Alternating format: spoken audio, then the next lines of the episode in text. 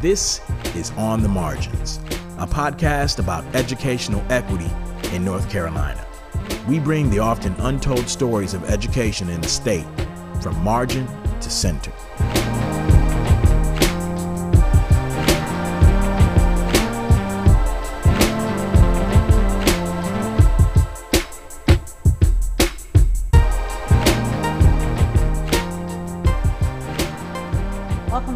Season three of On the Margins. In today's episode, we're talking about reading proficiency with two guests and hearing their perspectives on reading, its personal and far reaching implications for student achievement, and a new law that seeks to change the way reading instruction takes place in the state. Reading proficiency has been tied to the amount of academic struggle in the early and middle grades, as well as dropout rates much later. It's also a main indicator for many schools and school systems of just how equitable education really is. There have been persistent gaps along racial, ethnic, and income lines when it comes to reading proficiency, and data from 2018 2019 says that at the state level, only about 57% of students are proficient readers. In some regions of the state, that number can hover around 36, 37%, with a disproportionate amount of students of color not performing as well as their white counterparts. This past April, the state of North Carolina ratified the Excellent Public Schools Act in what many thought was record time. It mandates reading instruction in the state, uh, includes science of reading strategies and approaches, including teaching the letters, sounds, their combinations, and other language uh, based skills, as well as comprehension strategies and writing. No one knows how this will fully play out, but for those who work to improve reading proficiency at the local and classroom level, it is a right space to start a conversation, and that's what we just did. First up is Dr. Munro Richardson of Read Charlotte, a community initiative in Mecklenburg County that seeks to improve children's literacy, birth to third grade. All right. Dr. Richardson, thank you so much for joining us here for On the Margins. I would love for you just to begin by like introducing yourself, uh, what you do, and then tell us how maybe you got into this work, if that is a story you choose to tell. Well, thank you. Um, and I'm excited to be here. So, I am passionate about uh, getting children reading well. Um, it is a gateway to success in school and opportunity in life. Uh, I moved to Charlotte in 2015 to become the founding executive director of Read Charlotte, a countywide initiative uh, that focuses on improving early literacy outcomes from birth through third grade. We have a goal of uh, doubling third grade reading proficiency to 80% by 2025, and we can talk about that later. But um, this is exciting work, it's important work, it's essential work. We're one of over 300 communities in the United States and Canada that are focused on early literacy. We're part of the campaign for grade level reading. And closer to home, I believe there are about a dozen local campaign communities um, in our state that are all focusing on the same issue of early literacy. Uh, so we're we're fortunate to be here in Mecklenburg County doing this work. Uh, there are a number of um, funders and organizations, um, businesses across our community that have have and continue to support this work. And um, the great thing about reading is, regardless of whether you were successful and had no problems as a reader growing up, or you struggled, everyone has a story, but everyone also understands how important it is. So I never have to argue with someone about whether um, children should be able to read well by third grade. The question is, how do we get them there? Awesome. So many truths. I'm going to follow up with some of that uh, as we go through this. And I definitely welcome you to tell us whatever uh, you know, pings your spirit, I'm going to call it, uh, in talking about that. Um, as you're thinking about kind of reading proficiency and getting the uh, the number of third graders who read uh, on grade level to where you're saying 80%, that's the Read Charlotte goal. Um. What data or uh, statistics, anything that you can think of, do you find most alarming or encouraging when it comes to reading proficiency? You know, I think what I find um, encouraging are not in the statistics, but around the statistics that so many people are paying attention to this. Um, there are a lot of important issues that um, people in the social sector work on. and they struggle to get the attention of policymakers and um, people that can make a difference. And we have a lot of uh, sustained support around the, the issue of um, early literacy. The challenge is, is that when we look at the data for achievement on third grade um, reading uh, tests in North Carolina, despite all of the attention under Read to Achieve, we have not seen improvement. Um, at the state level, we haven't seen it, the improvement in uh, Charlotte Mecklenburg schools. Um, we have a lot of districts in the state of North Carolina. I'm not familiar with the data on all of them, but I know that it rolls up into state level data that shows we have not moved the needle despite millions of dollars and lots of people talking about um, the importance of early literacy and reading by third grade. Uh, that's distressing, right? Um, because it's not just about kids taking a test, it's also about what they're able to do or not do um, based on how well they're doing at the end of third grade. We know that uh, the curriculum from grades four to 12 is about 85% reading based. And so imagine a third grader who finishes the year and is not able to read well.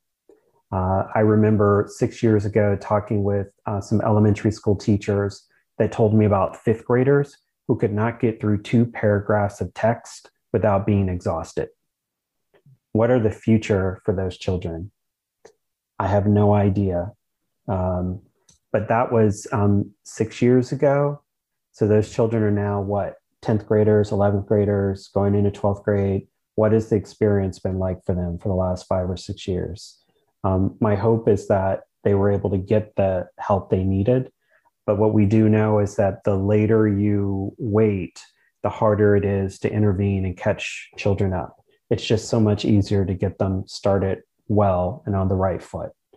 Um, but that's that that the the fact of whether you're able to read well or not at the end of third grade has profound consequences for both how children do in school, how they do in life, and even work to break the um, cycle of poverty.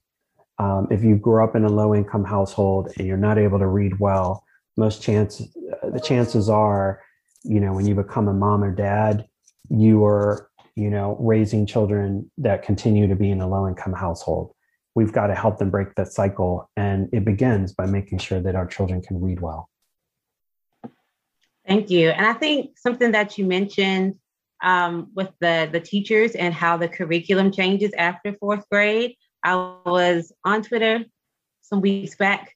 I lost train of time, but some weeks back, and there was a, a teacher, a middle school teacher, who tweeted, "I wish I knew how to teach students how to read." I'm I'm dealing with too many who don't know how, and I feel like I like she was just saying that she didn't feel like she was equipped to even help them not only could she not give them like their middle school work, but she realized that overall, I can't even go back and do this myself because I, as an instructor, uh, well, she as an instructor, didn't even have those skills. So I think I think you raise a good point about that idea, like what happens after third grade, uh, where we're trying to get them there, but the idea that if we if we don't catch them before, then it can have lifelong um, consequences. Um, do you have any stories from working with Read Charlotte that kind of illustrate the work that you all do and the interventions that you make to kind of change those trajectories? Um, I, I, wonder how, even if you would talk a little bit about what y'all do at Read Charlotte to kind of sure. get us to understand what you're trying to do.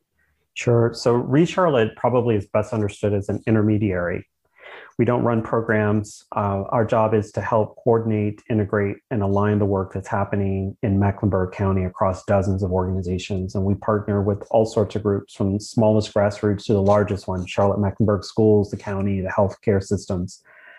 And a lot of what we do focuses on looking at what is the very best evidence based interventions that are proven to work um, for children that look just like the children that are attending schools in here in Charlotte Mecklenburg.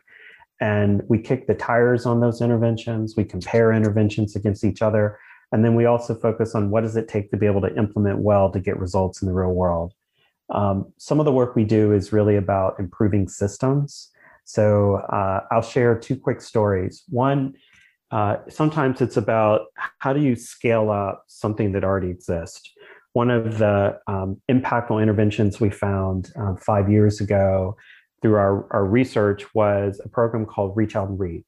And this is where doctors are literally prescribing books and language during well child visits. Um, I love this program. It's one of my favorite. It was first created in Boston in 1989. We first had it here in Mecklenburg County in 1998 at Myers Park Pediatrics, and it just started to spread organically from doctor's office to doctor's office. In 2016, only 29% of children birth to five in low income households in Mecklenburg County were going to doctors' offices where their doctors were using Reach Out and Read. You don't sign up for the program, the doctor elects to use it, and every child that comes to the practice has doctors talking about um, reading and literally prescribing a book, giving a book to families during well child visits. Um, there are 15 well child visits from birth to five. 13 of those happen in the first 36 months. So it's a wonderful intervention for the first 36 months, which we know is absolutely critical for children's early brain development. The other thing that makes it great is that most people take their children to well child visits um, and are more likely to listen to what the doctor says they should do for their own children compared to even their own health. Um, we went from only 29% of children going to clinics with Reach Out and Read in Mecklenburg County in 2016 to just over 70% three years later. We had a we wrote a business plan with Reach Out and Read Carolinas, which is the state organization that oversees it, and then uh, developed partnerships with Atrium Health and Novant Health. Had funding support from multiple partners, um, uh, and then um, to fund the business plan. And we were able to exceed our goal of going from 29% to 67%. We're like, well, let's get to two thirds. We got to 70% in three years. You won't see that impact show up in EOG scores next year because so much of that work is front loaded in birth to three.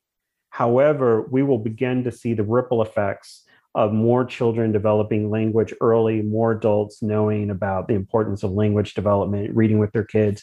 That's going to start to show up between 2025 and 2030. That's a great example of systems change and and getting an evidence-based intervention um, in front of more families, especially families from low-income parts of our community that could really benefit from from this type of support. So that that certainly has been an early um, uh, success for Read Charlotte.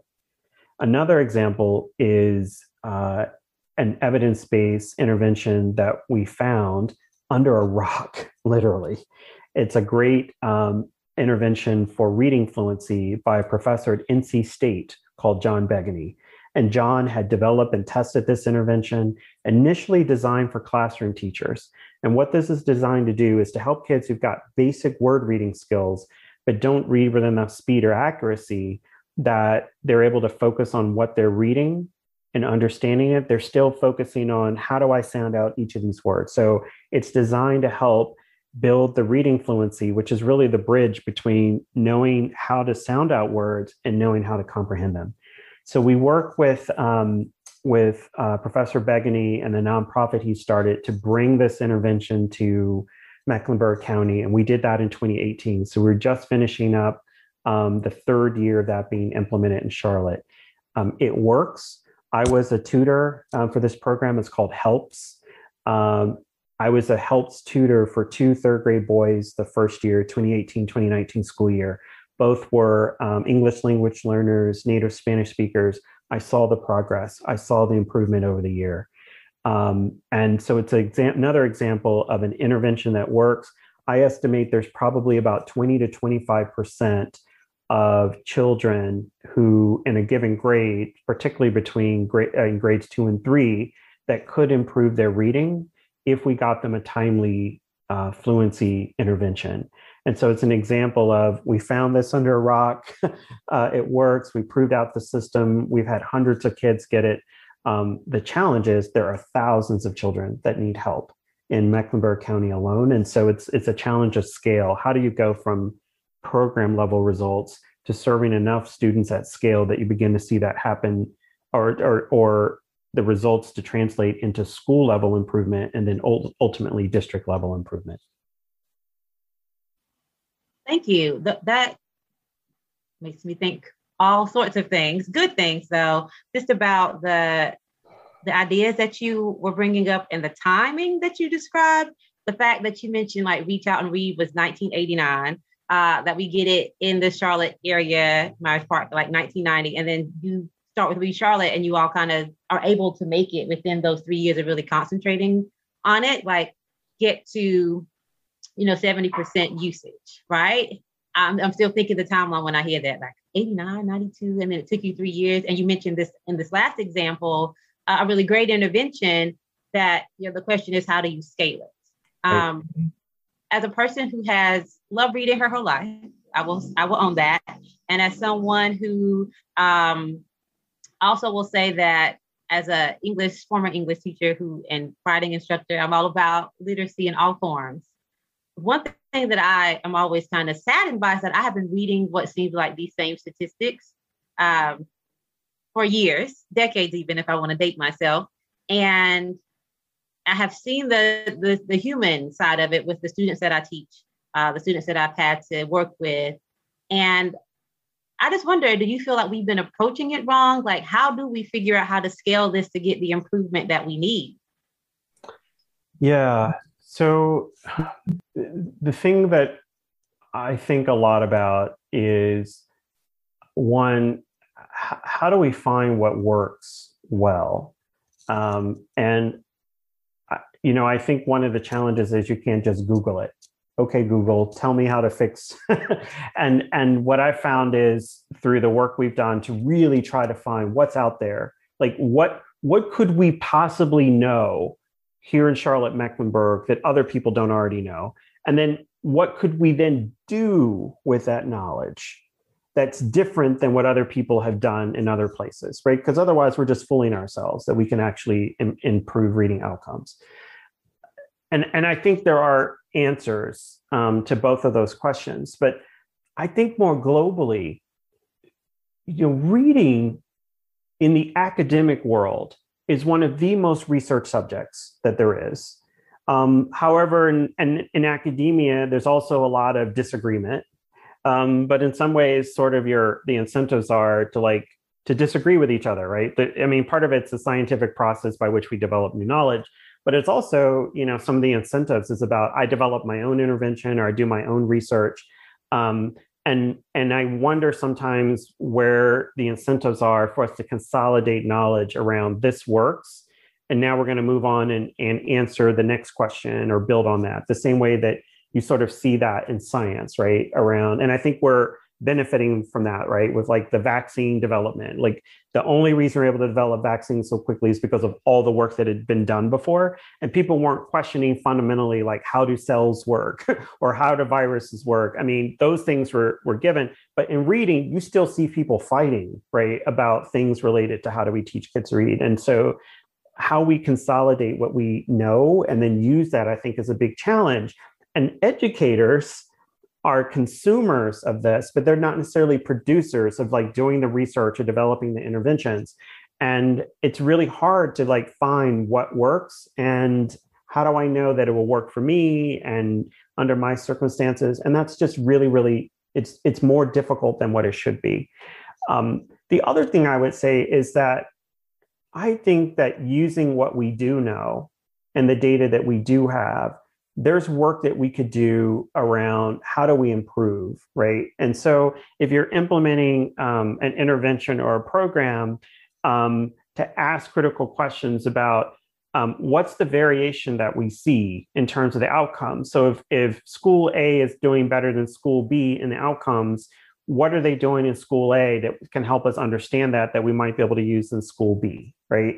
Or where are there bright spots that might suggest to us that there are things that we can learn. So, um, not to put you on the spot, um, but I've often heard um, recently um, homeless children, children that are eligible for McKinney-Vento, as an example of why it's so hard to improve reading because you know they're dealing with housing insecurity and all the other insecurities that come with that. And how could we possibly expect either those kids to learn to read or for us to teach kids overall when you've got kids like that in the system? So, what I like to ask you is to take a guess at the state level, guess what percentage of children let's just take the last two years we had tests, tests like 2018, 2019. So over those two years, what percentage of homeless children score thir- at third graders scored at college and career ready on the state EOG? Just take a guess. They're homeless. You know that. And all the other guesses. What would you guess would be how many of them percentage wise? I, this is not fair when the mic is turned on me. I will say that. Um, but to guess, 50%. 50? Yeah. All right. So that that's much higher. It's um, actually 23%. 23% of homeless third graders scored at college and career ready on the state um, third grade reading assessment. Now, that's actually higher than what I would have guessed. I would have guessed would have been lower just because of all the challenges and because I know what the overall test score is. It's, um, you know, it's about, it's, you know, roughly 40% or so.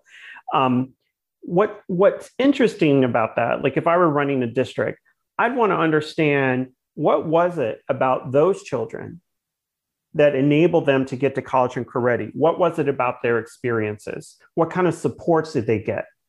And then how is that different from other children experiencing housing insecurity? And are there things that we could learn from those children and their experiences that we could spread to other families? Now, notice we didn't talk about um, waiting to solve housing insecurity first. We know we need to do that. We need housing, income security, food security, but yet there was something happening for those children, even under those circumstances.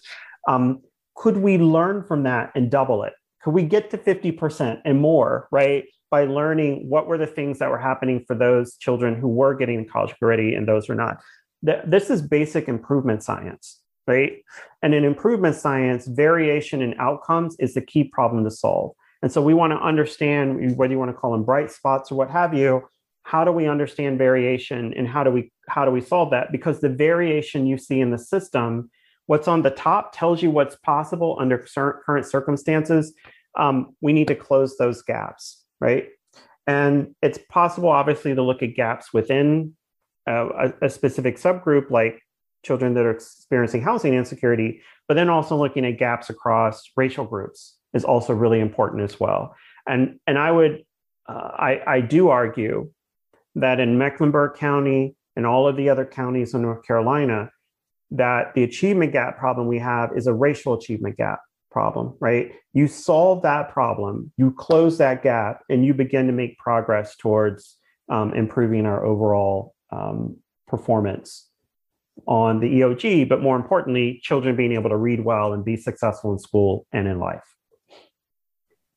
I'm sorry, I gave a really bad guess. Now that I think about it, it's okay. It's okay. that was not a good guess, and I think I just didn't want to underestimate uh, yes. students who were um, dealing with uh, homelessness, and right. so there you go. I overestimated, but I will say something you just said um, struck me to where you said like we think about problem solving and the science behind it and the strategies behind right. it that the top is the possibility. That's right. Do you think that we have, we collectively, the system, um, have just decided that it's okay, maybe, that so many students won't be able to read because you're like, well, that's just how it has been and that's just how it will be. Like, do you think it's an expectation problem that's slowing us down? Uh, you did mention earlier that it could also just be the idea that we're, we're having the scaling issue or uh, just the difficulty of turning you know, the science and the debates in the reading science into actual practical ap- applicability. But then I also just wonder, real talk, like, is some of this just what happens when you just expect? I, I think part of the challenge is is that we haven't seen it happen, right? There is a narrative that will be the dominant narrative. It will either be a narrative of possibility um, or a narrative of limitations. And if you haven't seen it, it's it becomes very easy for us to buy into narratives that it's not possible, right? Until we solve these other things first. And of course, we know every we know that so many social issues and issues that have nothing to do directly with education per se are related. Um, and I do think that that's part of it. But I, am sure listeners of this podcast, you know, whatever district you're in, there's a teacher there that's making it happen. They are beating the odds, and their children are reading well and beating the expectations. But it's as you say, the challenge is how do we scale that? And how do we get that to be beyond a single teacher, whatever his or her idiosyncrasies may be, whatever it is they bring? Um, to that's happening in every classroom in that school, and it's happening in every school in that district, and obviously every district in our in our state. Uh, so moving it from the idiosyncratic to this is just standard operating procedures, I think that's the big challenge for us. But I think if you haven't seen it, then you believe it's easy to believe, right? That narrative of what's not possible versus what is possible. Um, but you know, every child has the same inherent capability. There's a small percentage of children, right, with serious learning uh, differences that you know being able to read well by third grade is is a real challenge. But in terms of capacity and potential, like anything less than 90%, we shouldn't be willing to accept because our we can potential wise, 90% of our children should be able to read well by the end of third grade. And that's even accounting for kids that have dyslexia and other challenges and need additional help. How do we develop and support the systems that are getting 90% plus of our children reading well? Because we know that the potential and, and capacity is there, um, but children don't learn, teach themselves to read, right? It's up to us as adults to, to give them the opportunities to, to learn to read well. And unfortunately, today, still, not every child has a fair chance, right, to become a proficient reader um, by the end of third grade. I like how you said what you just said. I think it leaves me thinking that perhaps this is fixable. And I'm gonna get you on the record. Do you feel like this is a fixable issue when it comes to reading proficiency? And we just need to tell ourselves a different narrative and then kind of push toward that yeah, I know without question that we can fix um, the challenge of uh, early literacy, that we can get 80% plus of our children reading well um, by the end of third grade. I would say there's a couple of things that I point to. One, um, we are not leveraging yet all of the great research and evidence we have around um, effective reading instruction, and that's in two dimensions. One, we need to learn from the past things that we have tried and have fallen short and learn why it didn't work or perhaps just even take at face value that that that approach didn't work. If we are trying to do the same thing that we did before ask ourselves why do we think we're going to get a different outcome than something that was tried before? Um, and so i think that's that's one aspect. The second dimension is to really look at you know the really best um, evidence we have around how do we help children learn to read. I think that those two sides of the same coin around evidence is, is an opportunity that we have not yet fully capitalized. Second, I will say I think that the you know the the updated read to achieve legislation that has a focus on science of reading has a lot of potential for our state if we grab it. Um, if you look at the bill and you look at the definition of science of reading, there are really fundamentally two parts. So the interior of the definition focuses on specific skills that children need to learn to read. At Read Charlotte, we've been calling that the reading success pathway for the last five years. It's just a set of skills and competencies that all children need to master by the end of third grade. Doesn't matter what you look like, what zip code, what your native language was, there are no shortcuts. You got to learn all of them to become a strong reader. But the other part of the definition are bookends. And that's really about how do you do it. And there's two parts. The first part is using evidence based um, uh, reading instruction practices. And then the other, the, the, the uh, other end of the bookend is differentiating reading supports for kids, meeting their individual reading needs. Really, when you unpack the science of reading, there are two parts. Okay. So there's the science of reading acquisition. How do children learn to read? We know a lot about that. But then I would say the other part is the science of reading instruction. How do we take that knowledge about how children learn to read and then turn that into effective reading instruction? Our knowledge is not complete there. So, for example, we know a lot more about how to teach children to read words than we do about how to build their comprehension. And so we need to be clear about what we know, what we don't know, but we also need to make sure we're not confusing our understanding about how children learn to read and our understanding about how do we effectively teach children to read, right? Reading start. It's two different but related constructs. And that's why I would separate that definition in the re, in the um, Excellent Public Schools Act of 2021 from the skills kids need versus how do adults help children acquire those skills. They're, they're two different but related aspects. Um, but I will say then also um, there there's work that we can do to better connect home, out of school, and classroom. And it's an area that here in Charlotte Mecklenburg that we're paying a lot of attention to. And how can we improve the supports that families get to be able to identify and respond to their children's individual reading needs? And then how do we help out of school programs that are working with kids, right, all the time? How do we help them better um, identify and respond to children's reading needs? So if you've got you know 10 different kids with 10 different needs and you throw them all into the same program and then you're trying to measure outcomes pre and post tests um, that's not going to be anywhere near as effective as understanding well i got 10 kids but i actually had three grouping levels and i'm going to better provide reading supports that meets their individual needs and then i'm going to make adjustments as we go along. That's that's the system that we're working right now in charlotte mecklenburg to build to help our community partners better know how to individualize reading supports and helping families do the same thing at, do the same thing at the same time. When we're able to connect that with what's happening in the classroom that's a powerful trifecta that um, we can um, leverage at scale to begin to move the needle. Um, piecemeal approaches don't work. Um, we've got to get to scale and we've got to serve enough kids and we've got to be able to address that whole range of reading skills that are identified in that are identified in the um, uh, in the updated legislation, Read to Achieve legislation.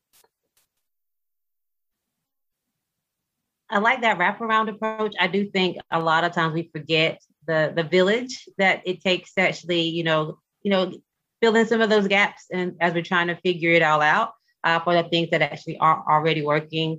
Um, I do want to thank you for bringing up the idea that you know knowing the science of how students like learn to read and then this idea of comprehension and how do you teach them? There's, there's a lot of different areas to that so I, I, I do appreciate you breaking that down. So i think my official last question is really thinking to the idea of the fix and i don't even want to be that solution space but that's where i am. Um, you seem hopeful. Listening to you i am hopeful. Uh, i think that things are turning and that maybe we can get to where uh, we're taking this a little more seriously uh, for the people who may not get it yet, if you could, in any way that you choose to do it, why do you feel this is important? Like, it's 2021. Should we be talking about this? And we have pandemics going on. We have economic strife. We have racial um, reckonings and unrest and all of these things that are happening. And yet, I want to have the conversation about reading. And you obviously did too, because you came on the podcast. Uh, people are talking about it in the state for sure, but um, why does it matter? Why do you think we need to be thinking and talking about this on a consistent level until we get some better outcomes? Well, if you don't mind, I'd like to really ground this in a personal story. Um, so I moved to Charlotte from Kansas City six years ago, but the roots in my family run um, very deep, both in Charlotte and the state of North Carolina. Um, my great great grandfather was born on a plantation here in Mecklenburg County. Uh, he told a story that got relayed down through the generations of his earliest memory being the daughter of the plantation owner being whipped for secretly teaching the slaves how to read. Um, he later went to um, what is now known as Johnson C. Smith University, um, initially paid for by that very same daughter who helped pay for his education. Um, I found him in the census records at a time when many um, Black people in Mecklenburg County could not read or write because it was illegal, right? When my great great grandfather was born in 1857, for him to be taught to read, much less to even hold a book when a lot at a time when a lot of um, people that looked like me could not read or write. My grandfather, my great great grandfather could, and I could see his family could as well, including my great grandmother, who I do remember as a child um, when I was initially growing up in Pittsburgh. Um,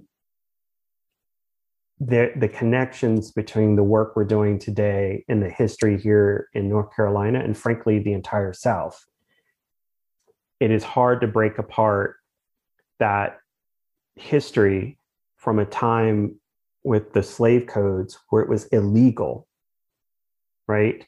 Um, to today, when you have um, so many um, Black children that are not able to read well. Um, it is hard. I, I just think of teaching a child how to read, teaching a Black child how to read so they can read whatever they want and engage in whatever they want to engage in is one of the most anti-racist things that we can do. Um, and and so I just feel compelled. And I'll be honest with you, there are days I'm tired. There are days I feel um, disheartened because it's not a straight line forward. Sometimes it feels like, you know, two steps forward, one step back, or one step forward and two steps back. Um, but I think about my great great grandfather. I think about um, all the children who I will never meet in Mecklenburg County that needs me that need me to continue to fight on their behalf. Um, and so while there are other things I can't do, I don't understand those issues to the same depth that I do literacy. I can fight for them for literacy and I can stand up for them and I can stand in the breach for them. And if we have, and when we have, more of our Black children and Brown children that are able to read well and be whatever they want to be, right? Because we gave them those fundamental tools, right, of being able to understand and communicate. Um, that is our contribution to the larger fight that we all need to be engaged in. Wow. Dr. Munro Richardson, thank you so much for the context that you just gave, for the work that you do every single day, uh, and for actually helping us on this podcast understand what we need to be doing in theory and then also in practice to make sure that our reading proficiency numbers go up and that we're holding folks accountable to making sure that some work gets done. Um, I I don't know. I, feel goose pimples right now because I really have always uh, equated the idea of literacy to liberation. And you're right. If we are thinking about being an anti-racist society, if we want to do this work, we have to make sure that our students, Black, Brown, and whatever can read and get them there. So thank you so much. Thanks for having me. Wow. After that powerful conversation, I was able to sit with Stephanie Stanek, a sixth grade ELA teacher who has her own unique journey to reading proficiency and some insight into what she sees working and not working with the students in her classroom who are not reading on grade level once they reach her.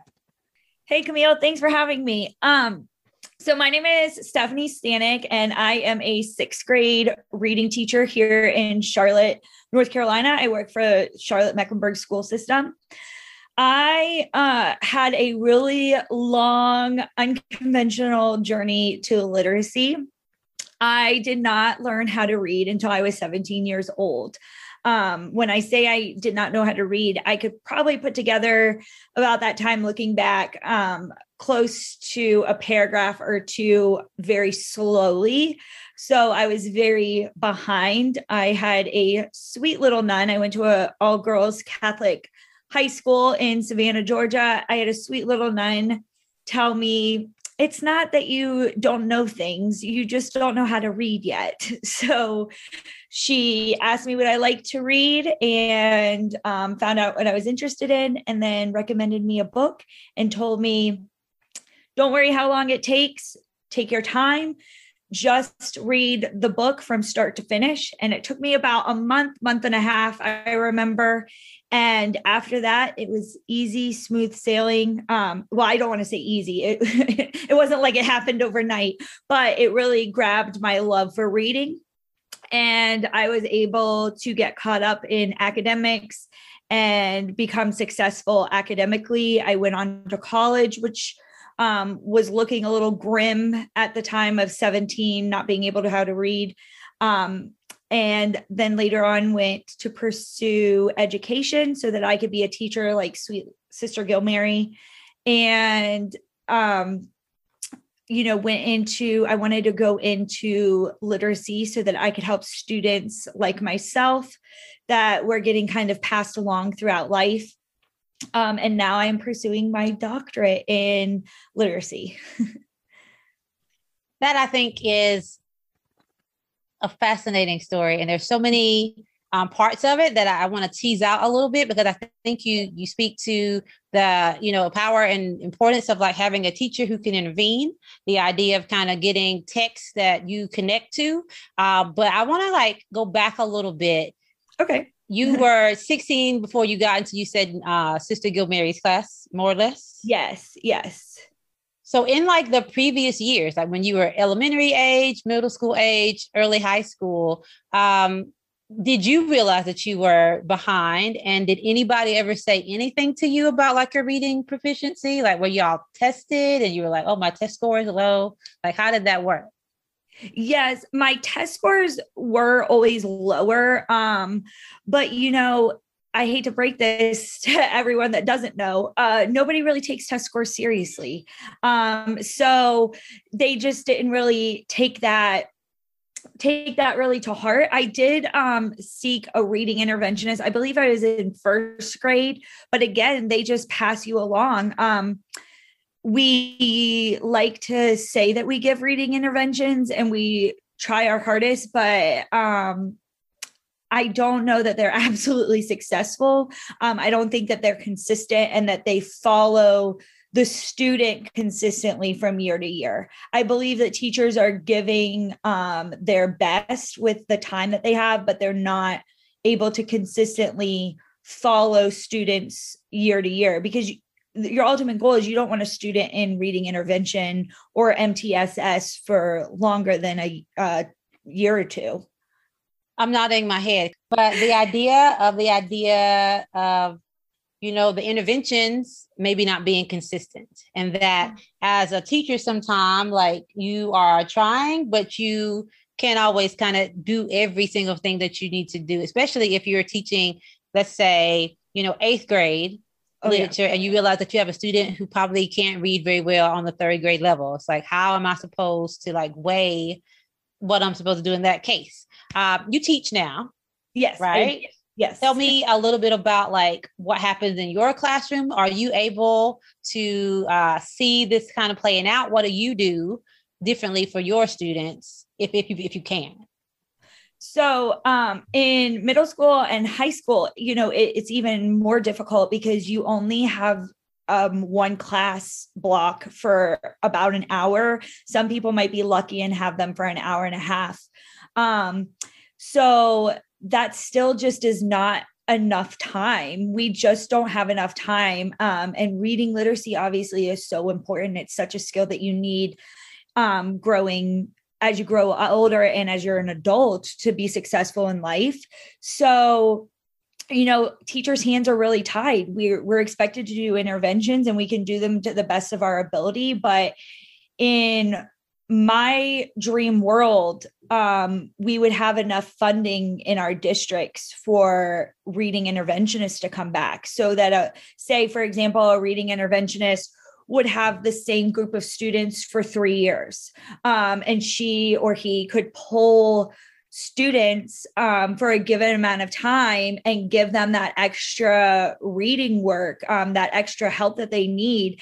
And then they know the student, they know the student's skills, they know the student's um, weaknesses, they knew they see where the areas of growth are for and then that child can really receive that reading intervention um, at a quality level that really will will we would really see success from them um, in my classroom, I really try to stay true to reading interventions as much as possible. Just, I think that too comes from my personal struggles as a reader.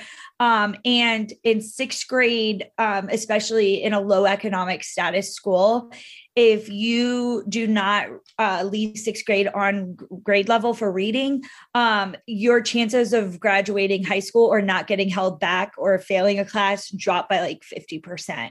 So, or increase, sorry, excuse me, ex- increase by 50%. So that's crucial in the sixth grade. So I really try to meet the student where they're at um, without watering down um, the content because at the end of the day, they're not testing on a grade level below. They're testing at grade level. So if they're not there, it's not like they're giving them a second grade reading test if that's what they're coming to me as. Um, like you said earlier, it's very important um, to find out what they love. And um, it just takes one book to get them to love reading.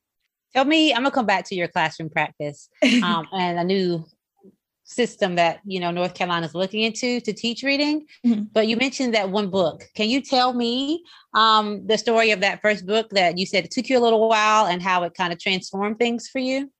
Yes. Um, I always love uh, telling this story because it was a Catholic nun that recommended me this book, and it's a love story. Um, and it was The Summer I Turned Pretty by Jenny Han, and she is a wonderful author. Um, and it's I always wig out and geek out because when I'm able to like hook my students on um, this book or any of her other books, I'm able to really like just kind of have like a mini book club with them. But um, after that, I read all the Jenny Han books, and then I was able to get into other authors and that are love books too, and um, romance novels. And so it's just finding that one one book that really helps a child read and then after that it's really easy after that it's game over you can get them to read what thousands of books because then you're able to recommend them to the next author or a similar um, series and and then they stay interested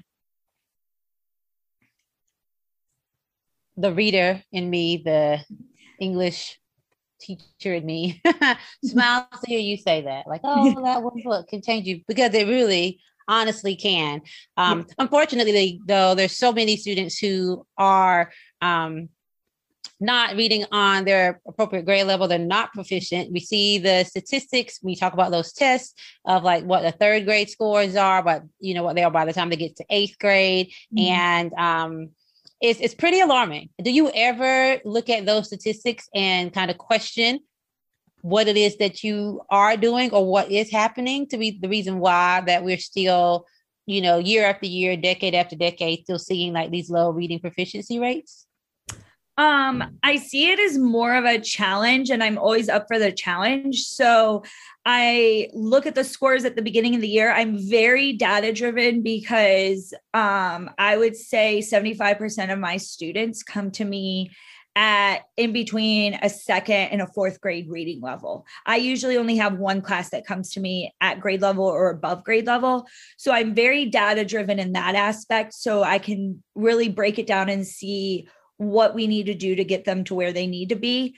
Um, it is disheartening, but unfortunately, the generation that I came into te- my generation of coming into teaching, it was like they prepared us um, in school, in college to be disappointed, which it's the the superhero i want change for the world in me is like no that's not good enough you know that's not that's not what our education system should be um but what I've noticed as a teacher is sometimes the smallest um, victories are the biggest feats that we won. So just changing the life um, or the literacy of a handful of children is actually a huge deal.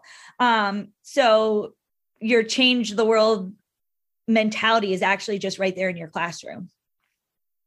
Um, I'm probably going to use that quote later. The superhero says that's not good enough. I love that. So there is some action in the state of North Carolina. I think if we have been thinking about those kind of reading proficiency numbers, there are a lot of people who have been aware of them. Mm-hmm. And so it was introduced maybe in about March that they were going to do uh, uh, systems change for how like the curriculum works and say we're going to do more of the science of reading based um, instruction and that was going to lead to you know changing how the curriculum is going and pd for um, districts. And pretty quickly i didn't even know this happened. I was watching it then i got busy then i woke up one day and it was done.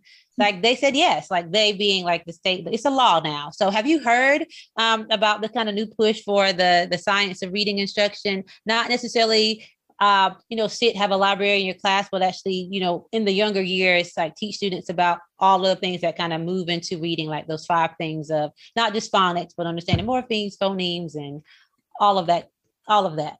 Have you heard about I, this at all? I have not heard about this, but I will definitely be curious to see what it entails and and what it involves and um, how it is rolled out. Um, I think that we definitely need to roll something out, um, especially after the pandemic and the year and a half that we lost um, for our students. Um, so I'll definitely be interested to see what that entails. And um, it's you said it was focused more towards the younger grades, the foundational years of learning.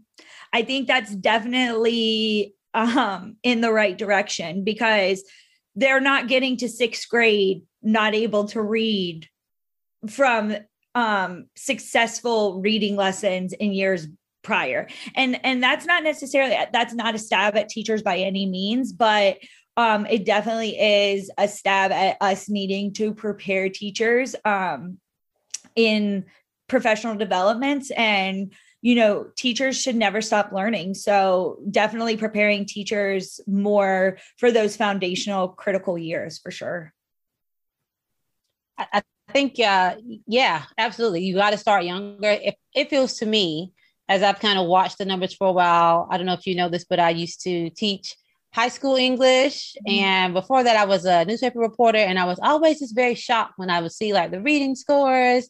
And I was just like, okay, at some point, they're going to do something. And then nothing really ever seemed to get done.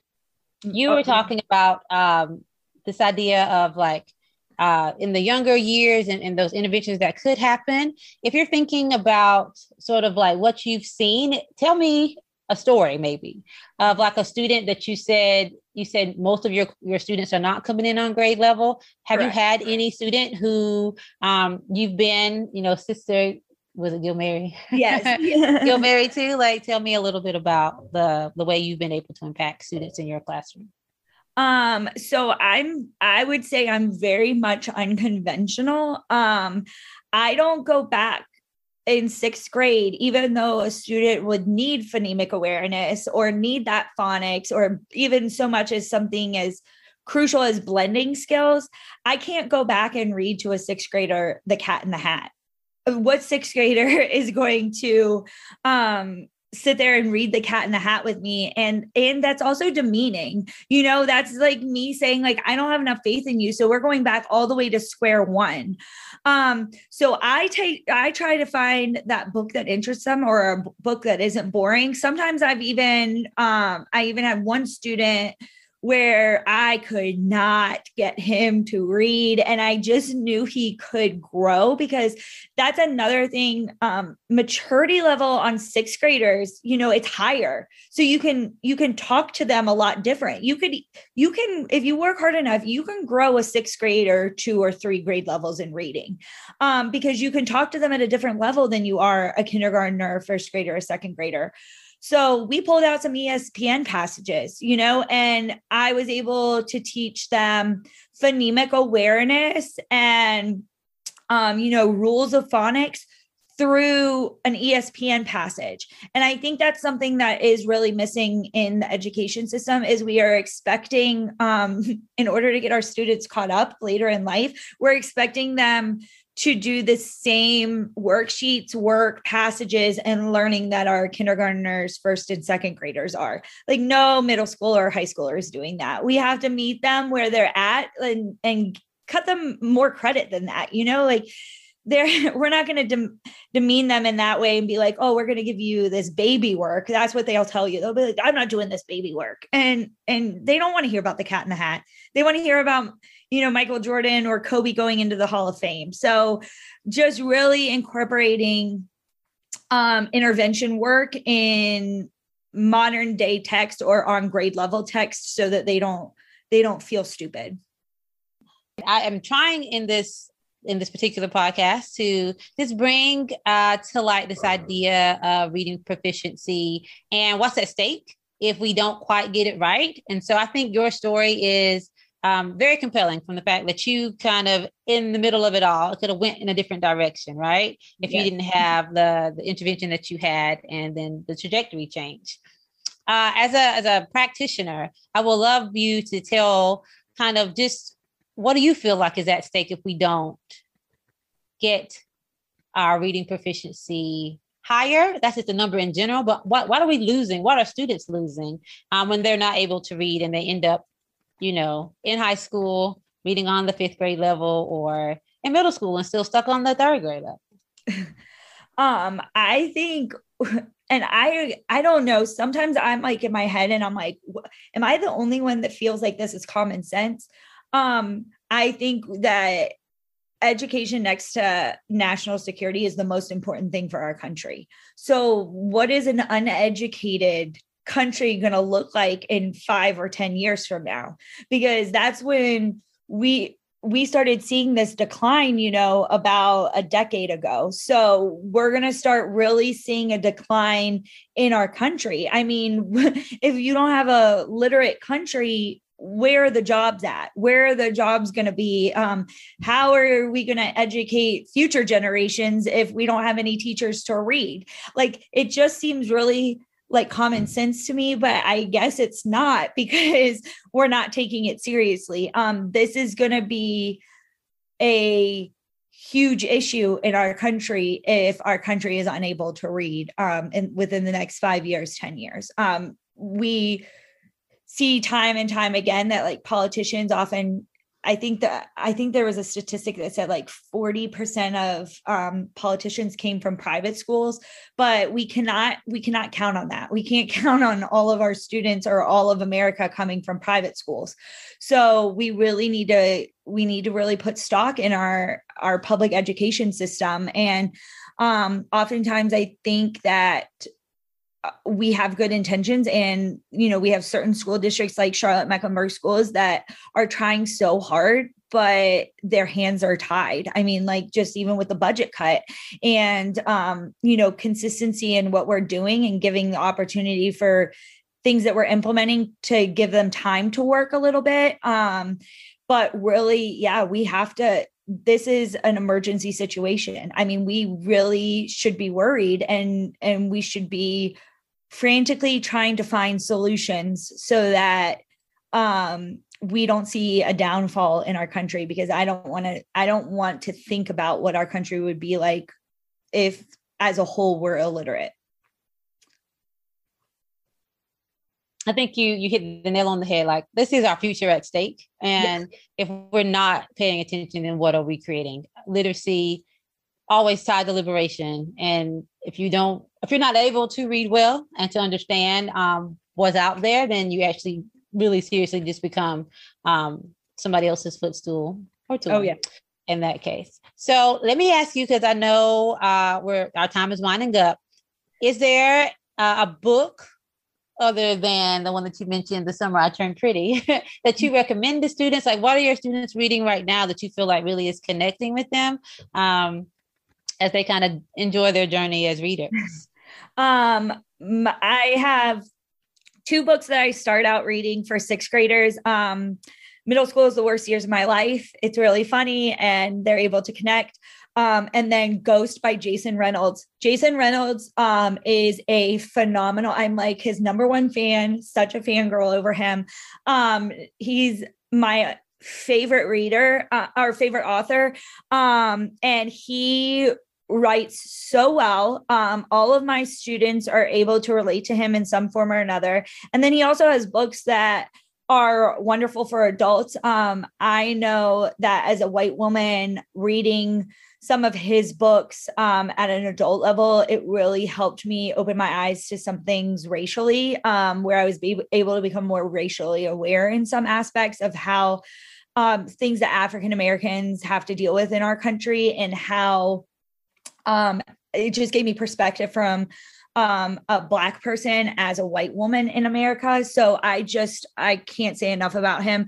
I also love him because um, he i went and saw him as a keynote and he his first thing was um, out of his mouth rap taught me how to read. And he was reading like the ch- track list um, the lyrics for queen latifah. So i was like you already got me. I'm mesmerized. And um, from then we we go through so many of his books in my classroom but ghost by jason reynolds is phenomenal and brave as you are by him also a phenomenal. But all american boys like changed my life and changed my thinking as a white woman here in America. Well, I'm gonna leave it at that. Stephanie, thank you. I appreciate what you're doing in your classroom. I thank you for taking your time for the podcast as we looked at literacy, uh, reading proficiency, and what can be done. It's always good to hear it from the classroom perspective, but then definitely as a person who's lived this experience, it's really great to kind of see what could happen when we um, have a teacher who can step in and say, "Let's let's change this and see the great things that are to come. Thank you. And thank you for having me. And thank you for joining us for this episode of On the Margins. We'll be back next time for more stories about education equity in North Carolina.